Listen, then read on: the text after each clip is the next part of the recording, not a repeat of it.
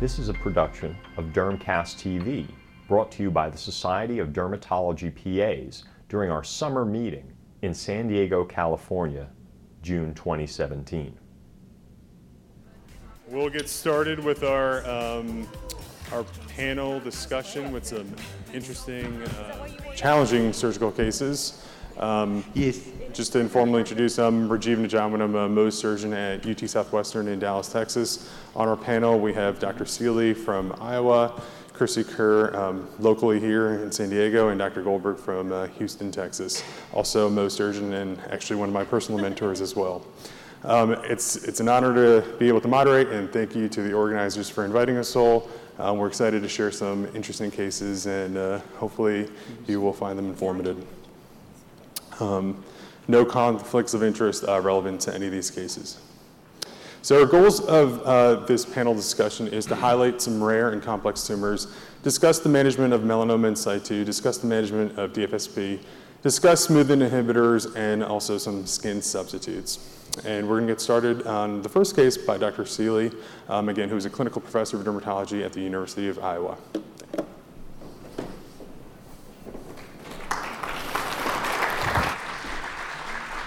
Thank you very much. It's a pleasure to be here. It's a pleasure to be back. I've had the opportunity to speak to this group uh, when the group was quite tiny many years ago, and it's, it's wonderful to see the growth and development of this and the, and the contribution that you all have made uh, to our profession of dermatology. So we're going to just uh, talk about um, Lentigo maligna. This is uh, the bane of uh, many of us in, in dermatology because they, they, they sometimes difficult to diagnose, and that's one of the advantages of being a, in dermatology that we can diagnose these or at least suspect them because oftentimes um, they're just passed off as a freckle or a seborrheic keratosis by others. Uh, and you had a nice presentation on um, recognition of other pigmented lesions yesterday, and, it, and it's helpful. There are some different characteristic things. So uh, we're just going to talk about a technique that any of you could use in your practice, which is uh, stage excision with rush permanent sections. We have a number of treatment options available. Topical imiquimod is used off-label, uh, not as primary treatment, but as an adjunct in our practice, except in rare occasions. Uh, standard surgical excision or excision followed up with postoperative imiquimod using combinations of uh, surgical and medical treatments. Uh, and oriented stage excision is what we do routinely in our cases. And Mohs micrographic surgery is used. Um, uh, there are a number of people in the country that are very, very good at this, uh, but it's very difficult to do without doing special stains or having tremendous amount of expertise on, on diagnosing these uh, cells, melanocytic cells, with frozen sections.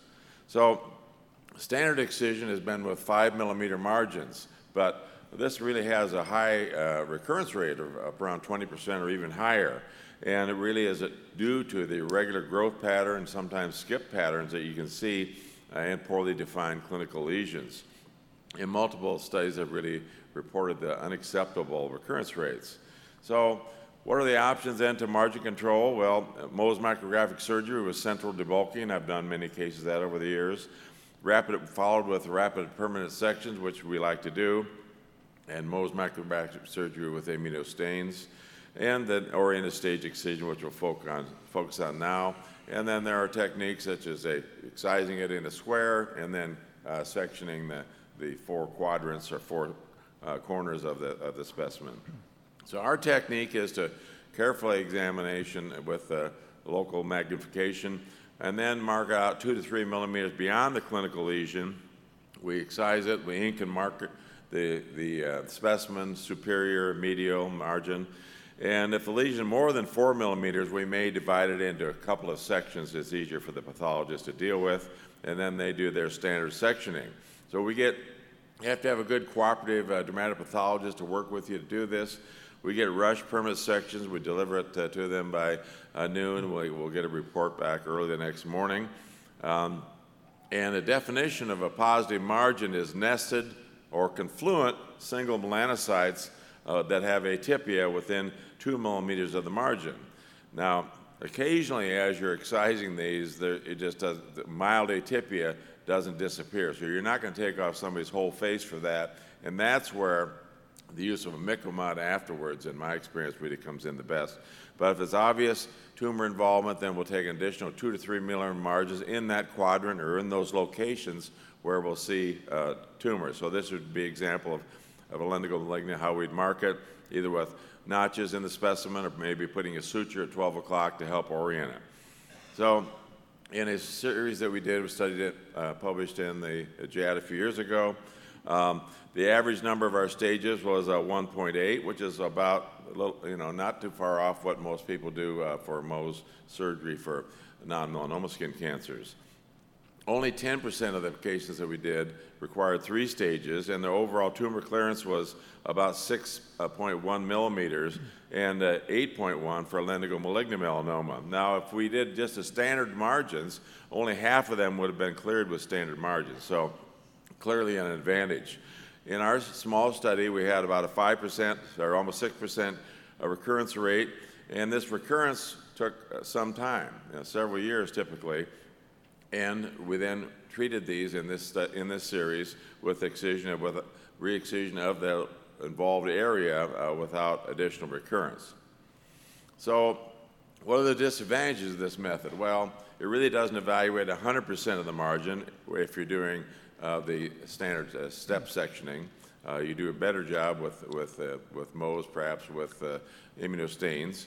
Um, and you really have to have a good cooperation with the dermatopathologist. You have to have several visits, and you have to have a compliant patient that's willing to come back for that. But you have less dependence upon difficult melanocytic lesions interpretation with frozen sections. It's a relatively simple procedure, and we now have longer term follow up data that's available that was recently published. Um, you know, you're a little bit, uh, if you get those kind of reports from a separate pathologist, you're a little, you know, gives you a comfort zone, I think, and you're less uh, dependent upon immunostains doing this. Now, we mentioned briefly imiquimod, and a number of studies have been uh, reported of using imiquimod post treatment, and this is where we've uh, uh, utilized this, this modality. Occasionally, we use imiquimod alone if patient, say, has a large lesion in the eyelid, elderly, and we're not going to do a huge surgery or they're just not a surgery candidate, period. Uh, Susan Swetter at Oregon uh, also gave a nice uh, study uh, a couple years ago using a, imiquimod for lentigo maligna, both either as a primary or adjunctive therapy uh, for the in situ component of melanoma, where surgery really was not feasible. And the overall clearance rate in that group was 86 percent uh, these were fairly large lesions, and they were mixing together the uh, primary treatment and secondary uh, treatment. And it is listed as one of the options in the, uh, in the AD uh, guidelines uh, for care for lentigo, lentigo maligna. And this is the kind of response that you can get for primary treatment. If you don't get a really brisk inflammatory response, then it's probably not going to resolve. It's similar to imiquimod for treatment of non-melanoma skin cancers. Uh, another study here just um, uh, a year and a half ago um, where they used uh, in situ uh, after non-clearance with surgery. So you get to the margins where you know, really you're not going to take half their face off, or it's getting into an area where it's difficult to excise on the eyelid. And uh, um, Ellis Cohen reported uh, good results with that. Great. Um, I was just curious from the panel what you guys do in your practices in treating MMIS. How do we treat MIS? Mm-hmm. We usually do most permanent sections typically. We have 24 hour turnaround with our hospital lab because we work with a hospital, and so typically we do that. Sometimes we do a imiquimod afterwards or perhaps a radiation consult based on the location. A few things I do differently. Before I excise a lentigo maligna, I always look at the lesion with an ultraviolet light mm-hmm. and that shines up the pigmented areas, and you can see the pigmented areas much better, gives you better margins. Um, I excise them with Mohs surgery, and uh, the standard way in, in one visit, I send the debulking of the lesion to pathology to rule out any invasive portion for the lentigo maligna because that can change the diagnosis and can change the staging and the prognosis and the further treatment. Um, I, the watershed moment for me came when we did the MART1 stain in my clinic. And when you look at the, sta- the sections with the MART1 stain, you can see the individual melanocytes. Uh, you cannot miss them. They, they shine up brightly, and this showed gives us great accuracy when we look at the sections. And so we use the Mart 1 stain. You need to have a good technician who can cut them right and can stain them right. But once you get over the initial, uh, that initial problem, it's very easy. We do probably one or two a week. Um, remember that lentigo maligna is a relatively benign lesion from the point of view that once you've sent the debulking away, the rest is in situ melanoma that never really metastasizes, so that if you do get a, a recurrence of your tumor, you can excise it immediately and the patient is really not in danger. Yeah, at, um, I'm at UT Southwestern in Dallas, and again, we also do um, MART1 immunostains um, for Mohs micrographic surgery. Um, everything's done in one day, which the patients appreciate. A lot of our patients are coming two to three hours away to get this treatment, since we're, you know, being an academic institution that offers this um, in our region.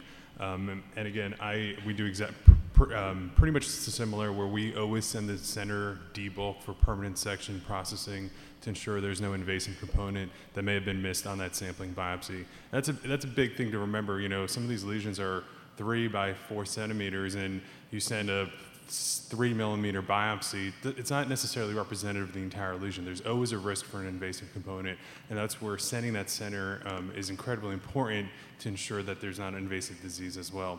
And just another comment um, that Dr. Seely mentioned, um, we agree completely in terms of using imiquimod almost as an adjuvant field therapy, like we do sometimes when we'll see SCCIS at the margins that you're never going to clear surgically. Um, similar, you see this atypical melanocytic hyperplasia at the periphery, and that's a perfect role for imiquimod. But we really don't use it as primary therapy unless the patient, again, is not a surgical candidate. Oftentimes, we'll have younger patients, 30s, 40s, 50s with MIS, and they're wanting to avoid surgery. We do everything possible to push surgery for them because that is still going to be their best outcome long term. You don't want to give it 5, 10, 15, 30 years for it to recur. Um, whereas someone who's elderly, 90, 95, and can't tolerate surgery, that's probably a better role uh, for imiquimod as primary therapy. But in most patients, surgery is probably um, advocated for, for first line treatment. Yeah, I can't overemphasize the importance of getting uh, a, a, the bulk of the tumor section because uh, 10% or more of them will have evidence of invasive melanoma that then would alter your uh, approach to treatment. And um, the uh, MART1 stain and other stains are very, very useful. Just you need to be doing them on a regular basis, like these gentlemen are doing it twice a week. And we don't do them that often uh, uh, where we are. So it really have, you have to be good at it to, to do it just like anything else. Great. I think we can. I think you're next. So I want to talk about a technique that I've really found useful in my practice in treating wounds that are difficult to heal where you get exposed, uh, exposed cartilage. And here's an example of a, of a patient on the left that we excised uh, a basal cell carcinoma, and you can see it's down to involved uh, to the edge of, of uh, into the perichondrium and exposed cartilage. And there are a whole host of treatments you could do. I'm sure our panel members could give you a dozen different approaches, full thickness skin grafting, a flap, a uh, variety of things, but oftentimes these patients are not great candidates for that. And I found a technique that's very useful uh, to allow these to heal uh, by second intention. And we use this uh, porcine graft. It's not really porcine skin. It's come from the intestinal wall, but it's a, a, a uh, material um, that you can buy commercially. And this is one brand. There are several other ones available. And sutured in place, as you see in the right, with absorbable sutures, usually five or six plain gut sutures. Uh, put a dressing on, leave the dressing on for a week, come back, don't look very pretty, it doesn't look very pretty as you see on the left, but a week later it's dried up and eventually this drops off and this is the kind of healing you can get. I've treated huge areas on the ears doing that. I've, sometimes you have patients that you're doing surgery on, a bigger lesion, and they bleed from every capillary. Uh, this is something you can use. Sometimes those difficult leg wounds um, are, can be difficult to heal sometimes too uh, that is developed in, in burn patients, other patients, but it's a nice modality. Um, there is a CPT code for doing it. You just have to document how the graft was fixated, whether it's with sutures or with uh, Steri-Strips or whatever. And, um, and so you can do it up to 25 centimeters. So it's something useful, simple, and easy, and will allow healing of wounds like this that uh, otherwise would require much more extensive surgery and very useful, especially in elderly patients. Great. Does anyone else on the panel use porcine xenografts? We do. We use the EZ Derm product, and we've been using it more and more on um, lower leg pretibial area that's difficult to close, especially in our elderly patients where it's not going to heal very well anyways, and that saves them from having two wounds from a skin graft. And it does heal over time. I mean, leg wounds are going to take a long time anyways, and this is just an easy way to get that secondary intention granulation. So I've changed my technique a little bit here. And what I do is I put on a split thickness skin graft, and uh, in a special way, I use a flexible blade, either the Derma blade or my preference, the regular razor blade. You can use any type of razor blade, but the Personna one is a medical grade one, so we use those. And then I take the graft from the hair bearing area of the temporal or parietal scalp. It's hair bearing, so it's protected from the sun, it's fresh skin you can take off a split thickness graft that's less than a millimeter in thickness. With practice, you get very good. I use the hair bearing skin because you don't take off the hair follicles. The hair follicles stay on the scalp, and the hair grows back out after you've taken off the graft. And so within a week, you have a totally healed wound, and within two or three weeks, the patient cannot even find where that wound was, except for the fact that in that area, the hairs are still growing out and they're thin. These grafts are wonderful in that you can put them on thin lesions like Roger showed us on the, on the, uh, in his slide. And within a week, that wound heals. I've got an almost 100% take rate of the grafts because the skin is so thin and the metabolic requirements for that graft is so low that they always take and they look very nice afterwards. So I recommend to you uh, split thickness grafts taken with a handheld flexible razor from the hair bearing area and it will change the way you practice uh, Mohs surgery. So we, um, we're similar to Dr. Seely at UT Southwestern. Our fellow is actually publishing a case of 130 patients treated with porcine xenograft in all different locations. I, we really like it for the ear, like Dr. Seely's mentioned. I think um, it helps prevent that chondritis sometimes you can get with exposed cartilage, um, and again, prevents a donor site um, from a split thickness or a full thickness skin graft. We also use it a lot for really large scalp lesions, mm-hmm. um, uh, and and we even do it where you know if we're treating um, acne keloidalis nuchae on the occipital scalp, we'll excise that to periosteum. Um, sometimes these lesions are 8 by 10 centimeters in size. We'll throw a, a porcine xenograft on it. They heal wonderfully um, with very, very excellent results. Patients are pleased. It is essentially secondary intention healing, our thought process is that it kind of speeds up healing, so maybe cuts it down by 30 to 40 percent, and it also helps decrease the, the degree of contracture you would normally get if you didn't throw in a, a porcine xenograft. So I think that's helpful in certain areas. Um, we've even used it on small um, defects on the nasal ala, um, ear, um, et cetera, and, and in our practice, it's actually replaced the split thickness graft um, completely, uh, just because we've been able to use it on such large extensive areas with excellent results. And you can use it in a way to prep a wound for other types of grafting too, because sometimes it will, uh, if it doesn't allow it to heal completely, you'll get a nice bed that you could put another graft on if you needed to at a later time. So we have a few questions now. Um, treatment uh, options for maligna include topical imiquimod. Uh, am I supposed to hit the button to start the voting here? Um, surgical excision, oriented staged excision, Mohs micrographic surgery, or all of the above?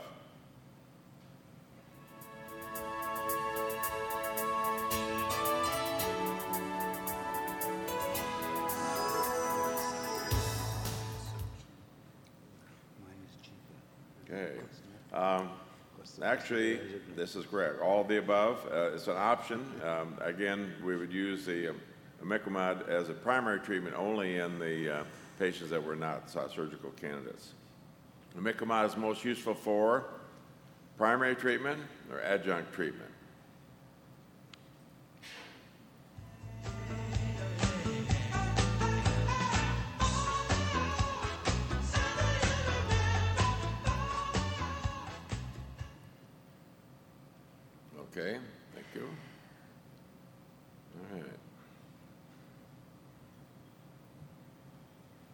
And porcine xenograft heals the wound as a primary repair, or B, allows a secondary intention healing.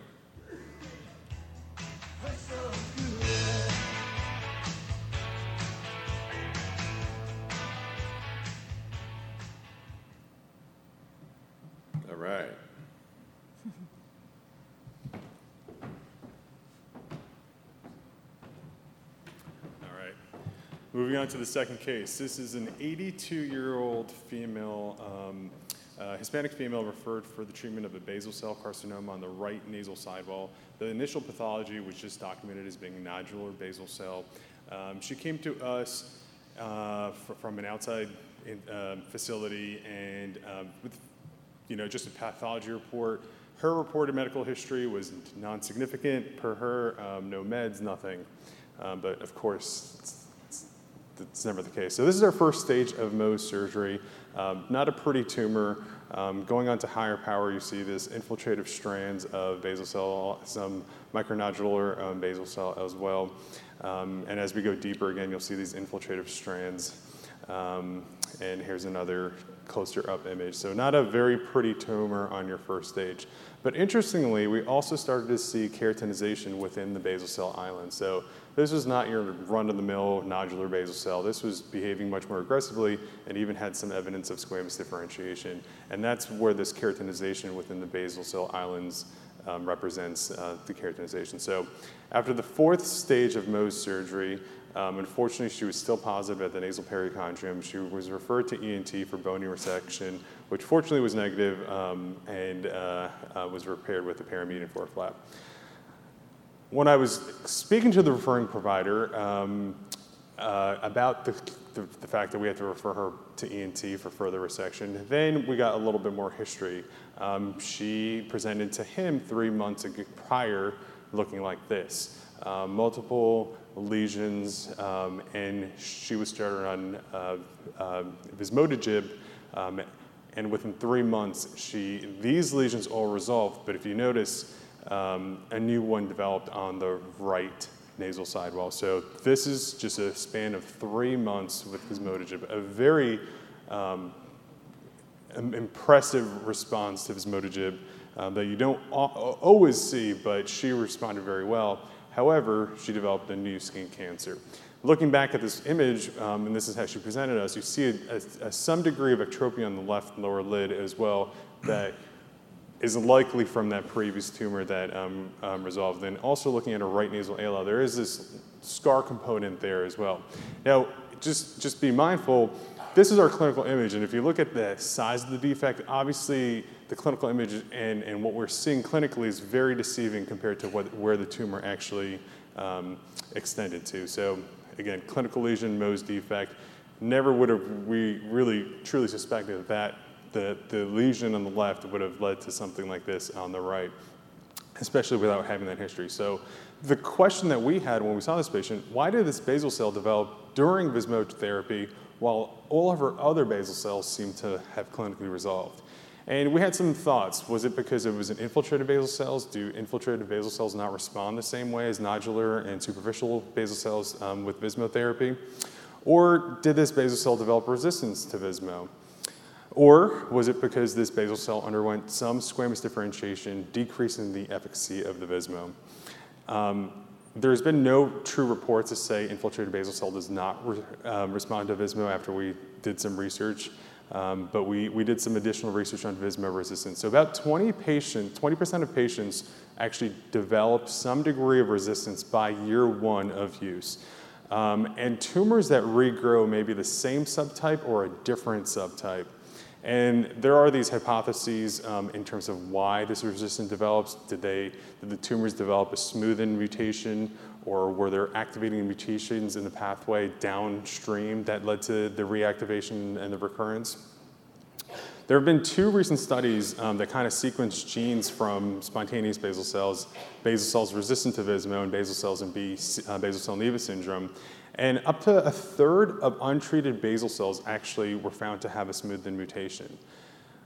two-thirds of basal cells that were resistant to Vizmo were found to have a smoothened uh, mutation. So there are basal cells that have some mutations that will not respond to Vizmo. And it could be a primary resistance, meaning they never respond to the Vizmo, or they develop a secondary resistance where initially they respond to Vizmo, and then at some point in time they stop responding. Now, the thought was, what could we do to maybe add on to the current Visma therapy? Would another smoothened inhibitor, now that we have a few more, um, in combination with Vizmo help? Probably not, because because the um, the resistant mechanisms are all the same um, with all the smoothened inhibitors. Now, the potential that's um, up and coming is adding another agent downstream through the sonic hedgehog pathway. Um, and that could be targeting SCUFU or, or, GLI. And this is a potential. It's similar to the whole concept of using a BRAF inhibitor in combination with a MEK inhibitor, since they kind of work on two different um, portions of the pathway. So you know, we thought it's probably a combination of both of these. That basal cell in the right nasal sidewall developed some degree of resistance, but also the basal cell under, underwent some squamous differentiation, decreasing the Vizmo's efficacy. Now, looking in the literature, there have been actually more and more cases being reported on this. This is two cases um, published in JAMA Derm in 2013 about new onset KAs developing after Vizmo therapy. Here's another patient. Um, initially, uh, if, you, if you look at the pathology um, at the top of the image, um, clear-cut basal cell. This is what the initial pathology and biopsy showed. Um, after um, treatment with Vizmo, rebiopsy, the exact same site showed actually development of squamous cell within that site. So it's an important consideration. So does Vizmo promote the growth of a population of less differentiated tumor cells within basal cells that favors squamous differentiation? Does Vizmo promote dedifferentiation of basal cell into squamous cell? Um, or does uh, Vizmo select for already present squamous cell to kind of flourish once the basal cell is treated? So these are all questions that this case and these other cases have um, um, rose, uh, arisen.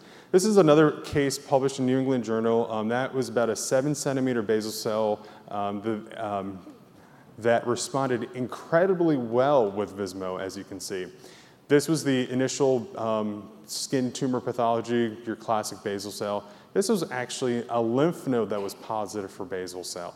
Now, even though the clinical image responded very well, repeat biopsy of a lymph node actually showed squamous cell. So there are squamous changes that are occurring in basal cell, um, especially in those that are getting this resistance. Now, squamous changes in basal cells. The New England Journal cases found a high level of GLI, um, mRNA in the recurrence, suggesting that the hedgehog pathway that remains important for the tumor survival. And other studies have um, found an upregulation of RAS and um, MAP kinase pathways in the resistance of basal cell or squamous cells that occur in the setting of Vizmo. So these tumors are likely to be more invasive with a much higher metastatic rate as well. Um, the take home point is Vizmo, even if you're on it, you have to be aware that they could be developing squamous cells while on Vizmo therapy.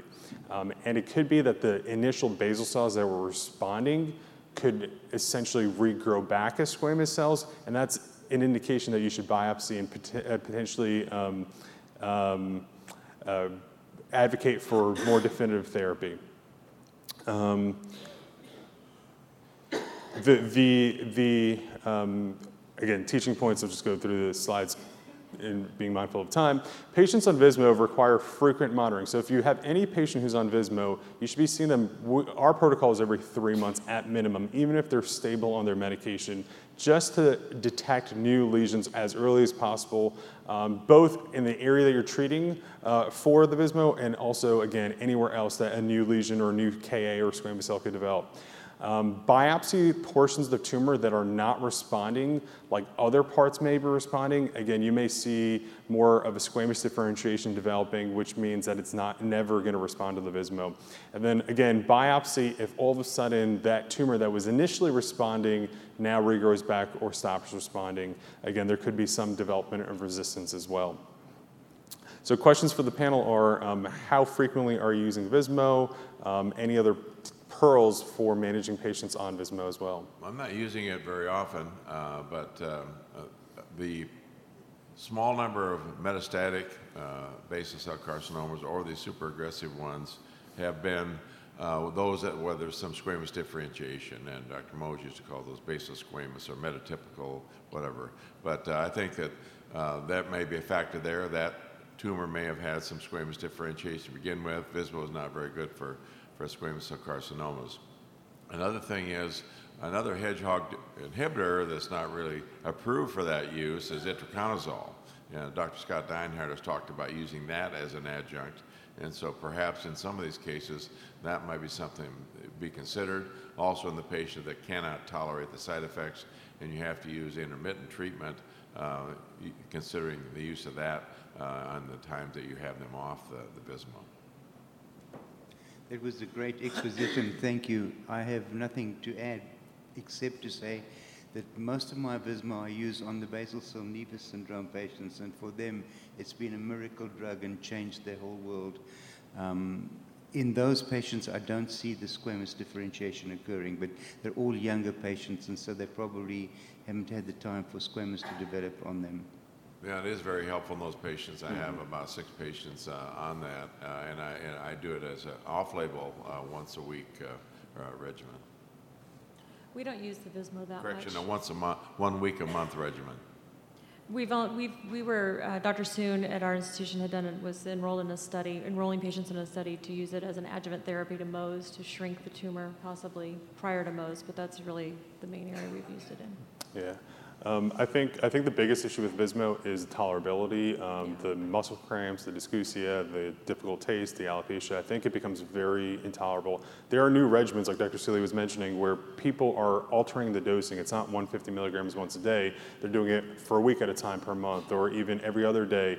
Um, and I think uh, over the next few years, we'll hear more alternative dosing patterns to kind of improve tolerability of the medication that is unfortunately pretty difficult to tolerate. Vizmo, unfortunately, also in these kind of more challenging, aggressive, advanced basal cell cases are, unfortunately, it's not definitive therapy. So from my perspective, especially from this case and some other cases we've dealt with, um, we're just sometimes waiting for Vizmo to stop working. For at some point, we fear that it's just not going to have that same response. So some of these patients do really well for six, nine, 12 months, even up to two years.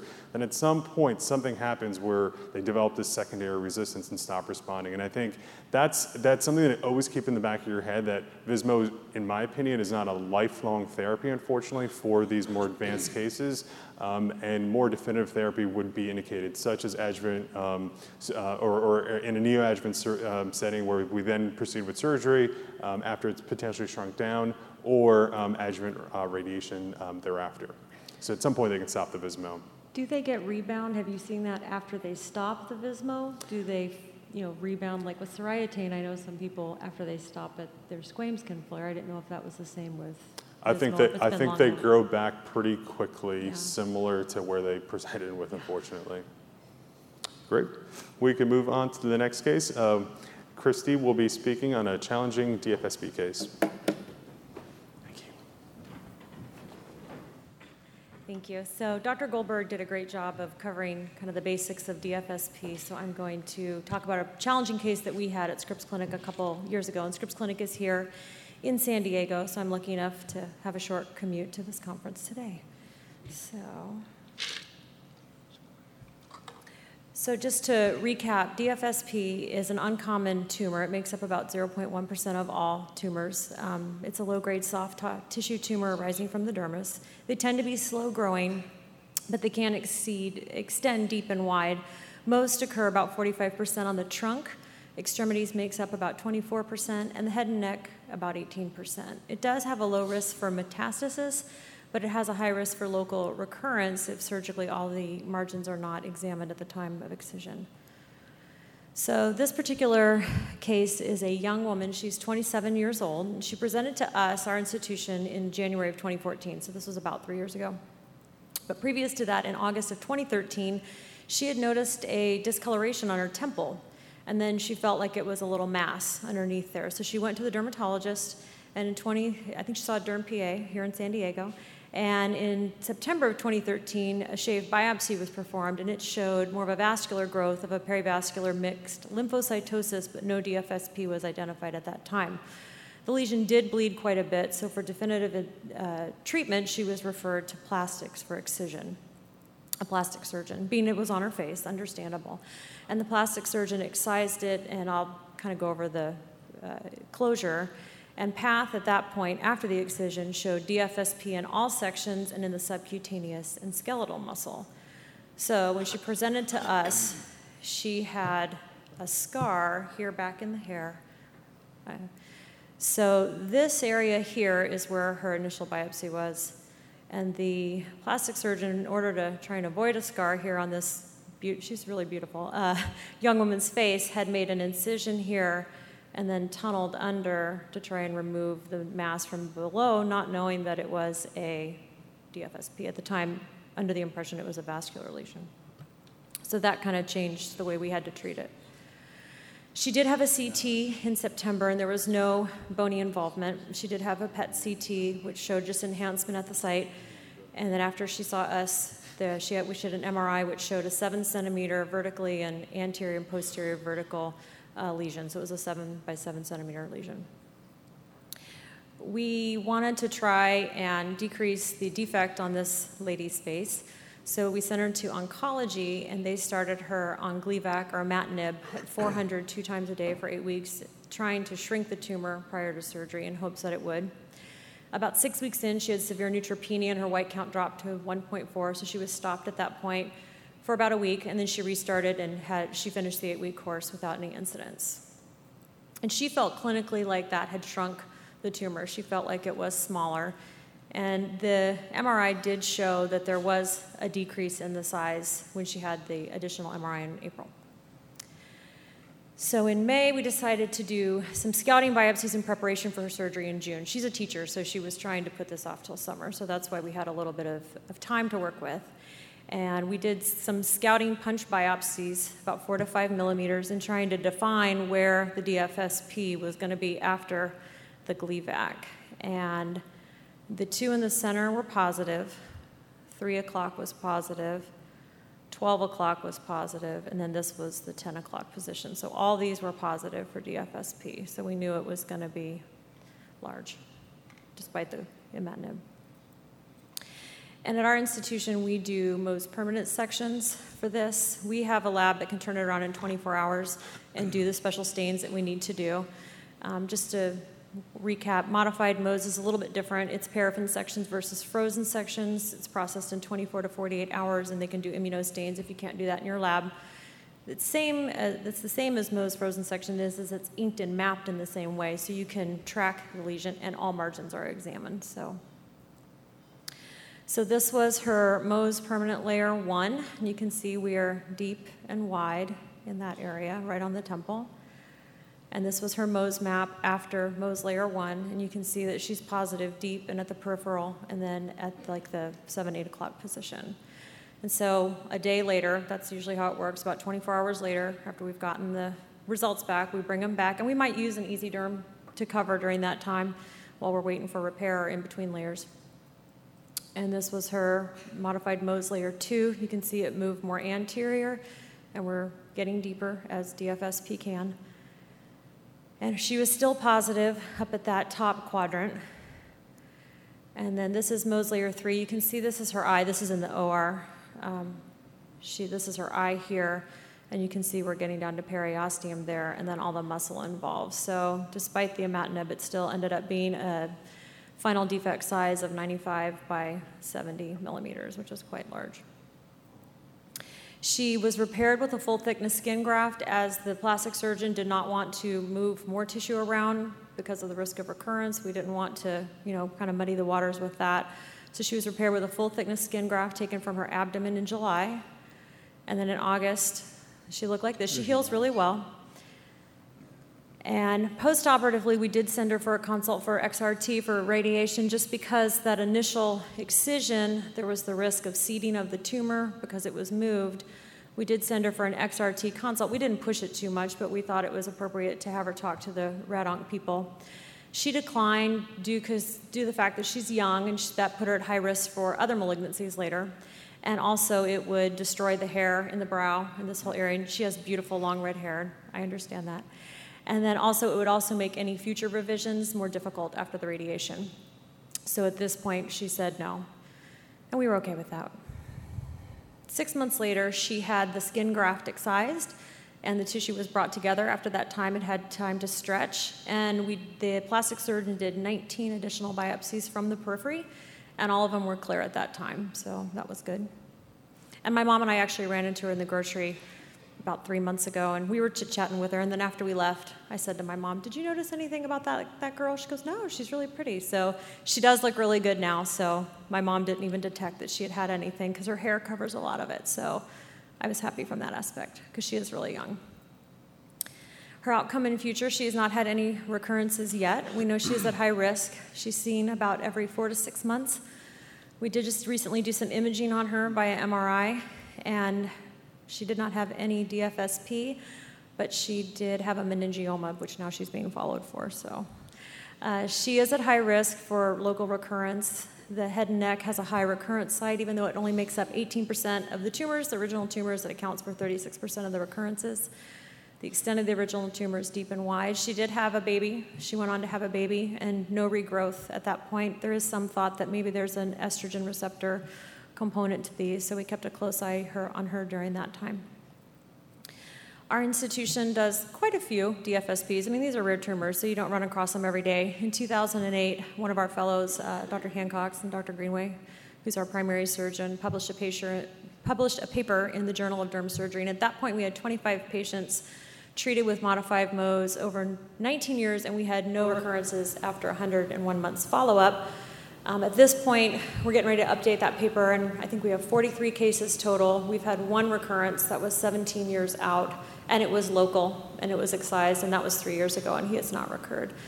The benefit of the modified Mohs over standard, or Mohs in general, brings the uh, defects down. The standard wide local excision margin for these tumors is about two and a half to three centimeters, and on an area like the head and face, that would be really difficult due to the anatomic restrictions. So all DFSP cases are challenging, but for us, this was a particularly challenging, interesting one that um, it really it really brought us, you know, to a point where we had to utilize all of our different modalities within our institution. And these are my references.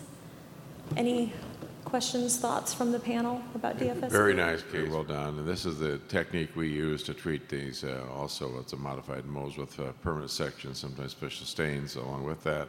Um, but one point I want to make to, to everyone is that dermatofibromas typically don't occur on the head and neck. They can, uh, but the ones that I've seen typically have been followed for quite a long time, thinking they were dermatofibroma. One was uh, actually followed by a dermatologist, and the lesion had been frozen and injected, and it took off almost two thirds of this uh, woman's scalp when we were done. And also, if you, and you're examining a dermatofibroma, or what looks like clinically a dermatofibroma might have that positive pinch sign and so forth, feel for any ledge around there. That's where typically you will uh, detect that this is DFSP. And if you get a path report back as just as dermatofibroma and you suspect that, ask them to take another look, maybe do a deeper biopsy or do, do, do the special stains. I think you did wonderful work. Excellent. Oh, thank you. Yeah. Um, at UT Southwestern, we actually do formal, um, we do Mohs micrograph surgery where we do it by frozen section.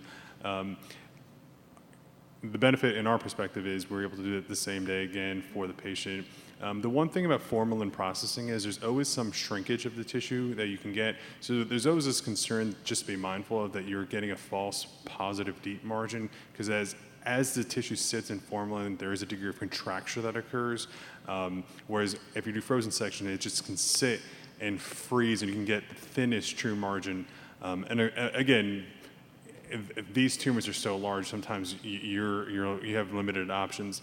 Another comment to make on neoadjuvant therapies in general, um, something just to be keep in mind is there's always a risk uh, or this theoretical risk that the tumor does not necessarily shrink in a contiguous pattern.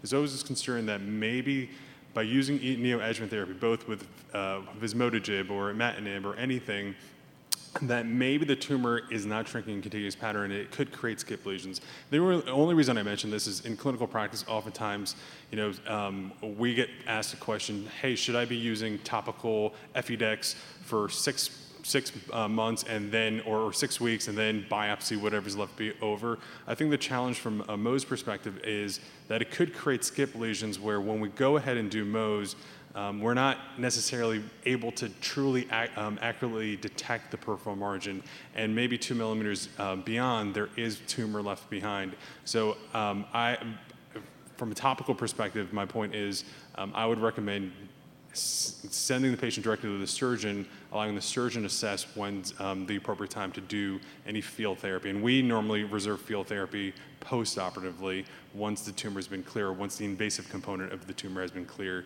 um, such as an invasive squam. Great. I think Dr. Steele, you're up.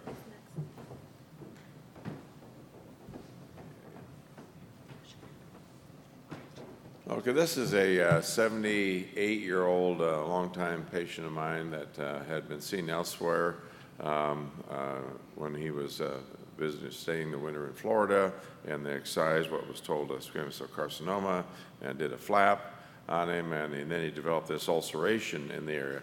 Uh, also of importance is that he has a CLL that is um, uh, stable. So uh, we started excising it, and lo and behold, it just kept going and going. And the thing that was interesting histologically is that this was a poorly differentiated tumor that was deeply invasive and it looked like here that there was some perineural involvement. And in fact, we did some special stains and it was really quite a bit around the, uh, the nerves. And these are the ones that tend to be much more aggressive. They tend to uh, uh, spread farther. And these are the ones typically that will uh, will miss and get a recurrence with uh, after Mohs. So if I have one that has uh, any evidence of uh, even inflammation around the nerves, I will oftentimes get some special stains on that to see if there's any perineural involvement. and ultimately, this was the uh, size of this uh, gentleman's defect. Again, we did get clearance at that point. He's done okay so far, but uh, it's very difficult to read the sections because he's got these lymphocytes all over the place with his uh, CLL, and that can be confusing. And so the special stains are very useful for that. Now, the patients, again, that uh, uh, will get perineural involvement, um, even if you get it clear, you may want to consider um, uh, those patients, uh, for this patient is too old and other issues, to do a sentinel node biopsy. Uh, the other issue is, is that uh, um, they are uh, much more likely to have recurrence. And so, field therapy with radiation in that drainage field is something that's considered useful also.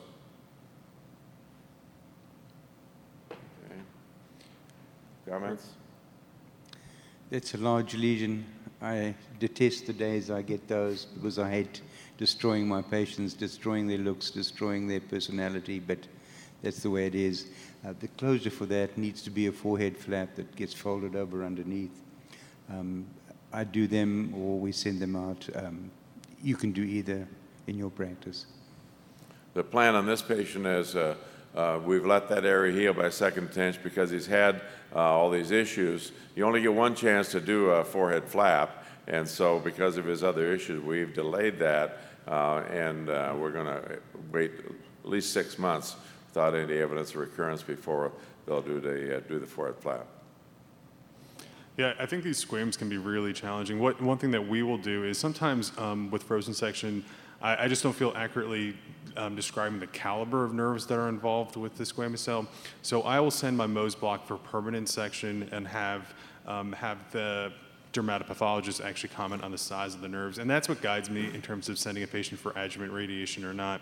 Um, NCCN guidelines kind of advocate for adjuvant radiation if the caliber of nerves are greater than 0.1 millimeters, and that additional kind of report from the dermatopathologist um, is very helpful for us in terms of guiding the patient and, and kind of getting um, more of a multidisciplinary care team involved. Yeah, we send it for, if it's suspicious, even for perineural, we'll send it to pathology for permanent sections to, for a consult to see if it is, and then send them for a consult for radiation post-op. I do not send my patients for radiation therapy. I get them out, I hope the nerves are gone, and usually they are gone, and I leave it at that.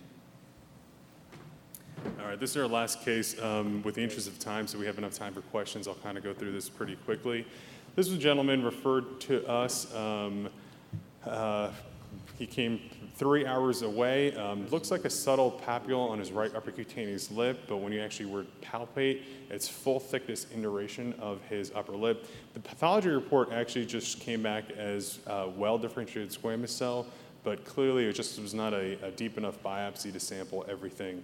Um, we kind of prepared the patient, although he was kind of shocked when we told him his entire upper lip was most likely to be gone based on what I was palpating preoperatively.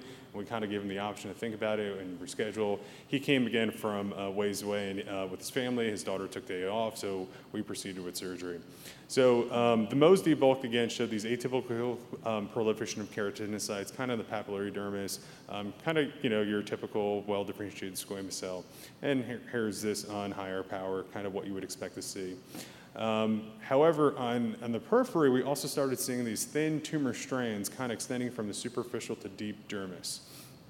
And here's um, another higher power view, very subtle thin strands. Um, almost like tadpole-like structure or two to three cells wide. As we went to the second stage, um, you can see the tumor wrapping around nerves very, very obviously. This is one of those tumors that you can kind of see on low power, on like 2x, you see the perineural invasion. These are large nerves um, in the upper cutaneous lip. And it is, um, the, the PNI is actually into the subcutaneous fat. Here's additional images um, of, of um, some PNI. And this is, again, very clear cut. Sometimes we're kind of fishing and, and looking at the, at the frozen section slides very closely. This, again, it, it just screams out at you uh, in terms of it wrapping around the nerves. And this is him after tumor resection. Uh, it was four stages of Mohs surgery. Um, we achieved clear margins. Um, and he actually was repaired with a free flap, and he had surprisingly the best free flap I've ever seen with an excellent cosmetic result. Um, but again, just, just to be mindful, you know, the tumor extended far beyond what was clinically apparent and even further beyond the induration that we palpated preoperatively. Um, we did send and, um, our Mohs debulk for permanent section processing just because the entire tumor didn't seem to line up. There were these areas of the, the atypical keratinocytic um, proliferations, classic for squamous cell, but then we also saw these tiny little strands of tumor at the periphery as well um, that you see here. Um, so again, it, it, almost seemed like it was not just one tumor. And pretty much after um, consultation with their dermatopathologist, um, the diagnosis was that this was a microcystic uh, adnexal carcinoma with some focus of uh, focal squamous cell carcinoma. So it was essentially a collision tumor of both tumors, um, which, which we're not, we were not surprised about. And this is what's helpful for us in terms of sending our Mohs um, frozen sections for permanent section to kind of get more, um, a better description of what we're seeing, quantifying the perineural invasion that's involved. And again, things are not always as they seem. The uh, first appearance can deceive many as it deceived us.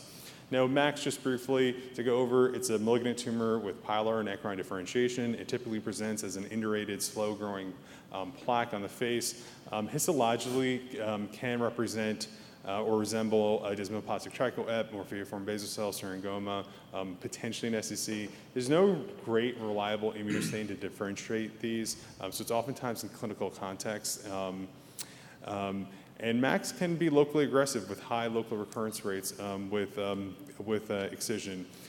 Fortunately, um, however, they have a low metastatic potential. There's only been four cases of metastasis to regional nodes um, and only three cases of distant mets and one case of death due to metastasis. Now, the challenge we had was, you know, this, there was clearly squamous cell, but they also had MAC. The PNI that was involved was pretty extensive. Um, we thought, um, and the PNI, I think it was 0.4 millimeters in size, so really large caliber nerves. Um, we thought adjuvant radiation would be helpful to prevent recurrence in this setting. Um, the question we had for the radiation oncologist and our dermatopathologist was, do we also radiate the nodes? Again, MACs don't tend to go to nodes, but aggressive squamous cells do. Um, so that, that was our challenge. Um, after lengthy discussion, kind of in a multi, multidisciplinary board, it was decided that we should irradiate the node, um, lymph node basins as well, just to ensure that um, none of, no squamous cell component um, did go. Now, MACs tend to have PNI, so we often see that, but given the atypical keratinocytes, um, it was just a, a kind of a team decision to actually send him for radiation to his nose as well. So Mohs surgery for MAC is a treatment of choice. Um, um, the reports show about a 0 to 12% recurrence, and this is much better, much greater than just local excision alone, where you can see up to 60% recurrence rates. The Mohs defects um, t- uh, tend to be four times larger than what you clinically see as the tumor. Um, in regards to uh, MACs and the role of adjuvant RT, um, not much in the literature. This is a retrospective study of 16 cases treated with mild local excision and adjuvant radiation to the tumor bed. Um, and um, 10 out of 12 who had positive margins didn't recur within five years of getting radiation. So radiation is, um, is very helpful in these tumors if local um, excision can't kind of um, achieve clear margins. Um, again, uh, kind of teaching points from this case from our perspective, um, have a high index of suspicion if tumors do not seem compatible with the initial biopsy report. Uh, surgery is the standard of care for these microcystic adnexal carcinomas. Um, and the role of radiation um, as treatment or uh, in terms of adjuvant setting is not well defined given the limited literature on it, but we do find it to be helpful in certain cases. Any other comments from the panel on MACs? Yeah, or? interesting case. Um, the, point that I want to make, though, is that if you have a patient that has had that you've done a skin cancer removal or someone else, and they come in six months to a year later and complain that there's pain uh, in that area, uh, typically scars improve with time and the pain diminishes uh, unless they're developing a keloid or something, and so.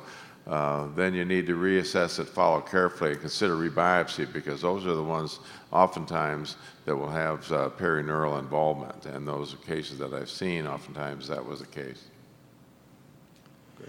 This case brings up a very interesting feature that I come across all day, and I'm sure you do, and that is is what you're seeing on the surface actually what's going on underneath the surface? So here's a patient who had a completely normal surface except for some hardness, and you don't know what's going on. And so it brings up the question of when do you biopsy to make sure there's nothing going on, and when you don't, and when don't you biopsy? And my uh, rule that I usually follow is if there's a suspicion, if the patient suspects there's something going on, rather biopsy than don't biopsy, and then you won't get caught with this particular type of situation where you have to destroy somebody's good looks and uh, his view, his view of himself. Uh, so with MAC, with basal cell carcinoma, especially on the nose, they grow under the surface, they blend in with the dermis, uh, they grow in the dermis, and you just can't see them on the surface. And you just think you have a pinpoint lesion or a needlehead lesion, and you go in and you've got a one, two, three centimeter lesion. So in order to prevent that, always biopsy when there's any suspicion of a skin cancer. The other thing is some general pathologists sometimes will get uh, trichoepitheliomas confused with the basal cell carcinoma, and I had one patient that had a large portion of her cheek excised. Uh, uh, and um, uh, lo and behold, she had multiple other trichoepitheliomas. And so keep that in mind too. Again, if the, uh, if the biopsy doesn't really fit with you, uh, what you see clinically or what your gut feeling is about it, uh, question it. Yeah, I mean, I think that's what makes the job so interesting and so difficult. I mean, even with a simple basal cell, patients will say, well, how big do you think it's going to be? And it's like, well, I don't know. I mean, that's the honest answer. It could be small, it could be big. So it's, it's challenging even for something that appears simple.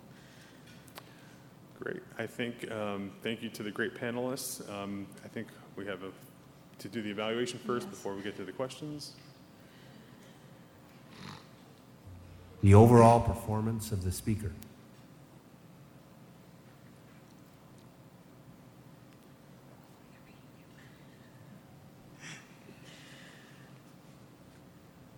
How useful will this session be in your practice?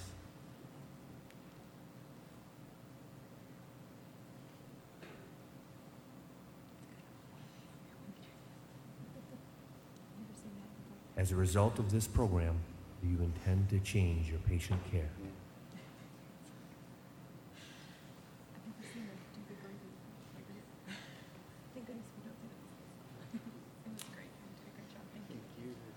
Great. So the first question, um, how many or how much or how many days of imiquimod prior to excision is is recommended, and, and then when do you restart after and how many days?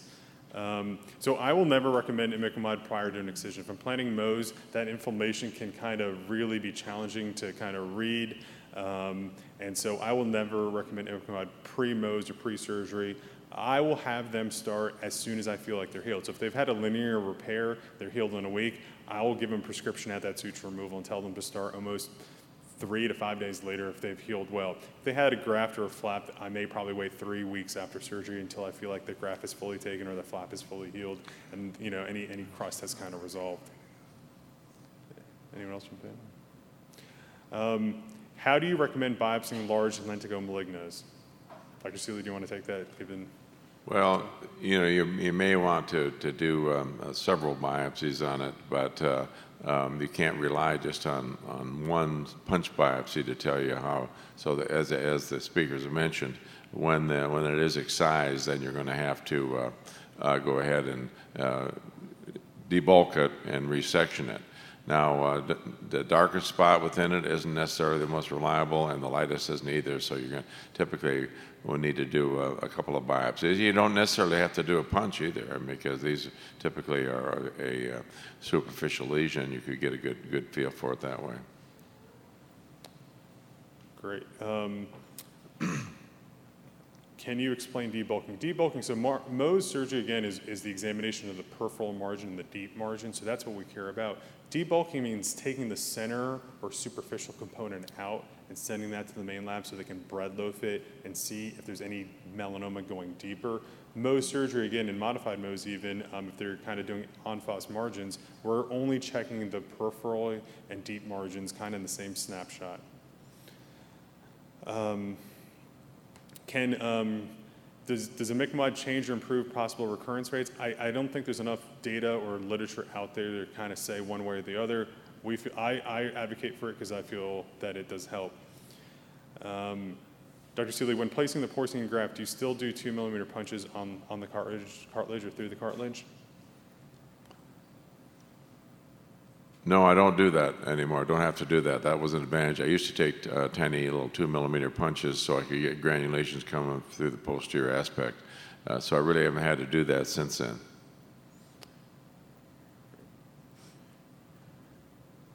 Um, how do you differentiate um, maligna from lentigo maligna melanoma? Again, lentigo maligna melanoma means there's some invasive component of melanoma extending beyond the epidermis and kind of extending into the papillary dermis um, to, to deeper dermis potentially. So lentigo maligna is, is another name for MMIS or melanoma that's confined to the top layer of the epidermis of the skin.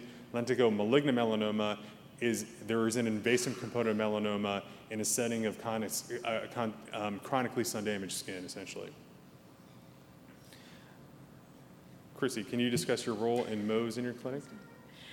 Um, yeah, I've been there a derm PA for 21 years, so as you get older, you get to do more. So I do um, a lot of the repairs, flaps, grafts, linear closures. I do a ton of biopsies because we have to farm for our surgeons, so they don't want to do all the skin checks. And we have to follow a lot of these patients. I mean, the ones that have one skin cancer are going to have more, so I do a lot of post op and then also post uh, Mohs follow up as far as that goes. But I do a lot of suturing too, which I enjoy. I like that. Dr. Goldberg, can you, how deep do you take your split skin graft with a blue blade, and uh, what part of the scalp are you taking it from? So that's two questions. The first question is how deep do I take the graft? I take the graft as thin as I possibly can. I just want to get epidermis and the smallest amount of epidermis, so as thin as you possibly can. And what part of the scalp? It's the hair bearing area of the scalp that's low down, it's usually behind the ear where the patient can't see it, and there's no uh, cosmetic significance at all. And always from hair bearing skin so that the roots of the follicles can repopulate that area with epidermal cells. Great. Thank you so much again to the panelists for bringing some great cases and great advice um, and recommendations, and thank you all for your attention. This has been a production of Dermcast TV, brought to you by the Society of Dermatology PAs, recorded live during our summer 2017 meeting in San Diego, California.